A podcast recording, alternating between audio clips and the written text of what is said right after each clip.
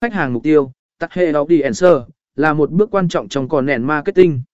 Dưới đây là cách để làm điều này và tại sao việc hiểu khách hàng quan trọng. Một, xác định và hiểu khách hàng mục tiêu. A. Nghiên cứu thị trường.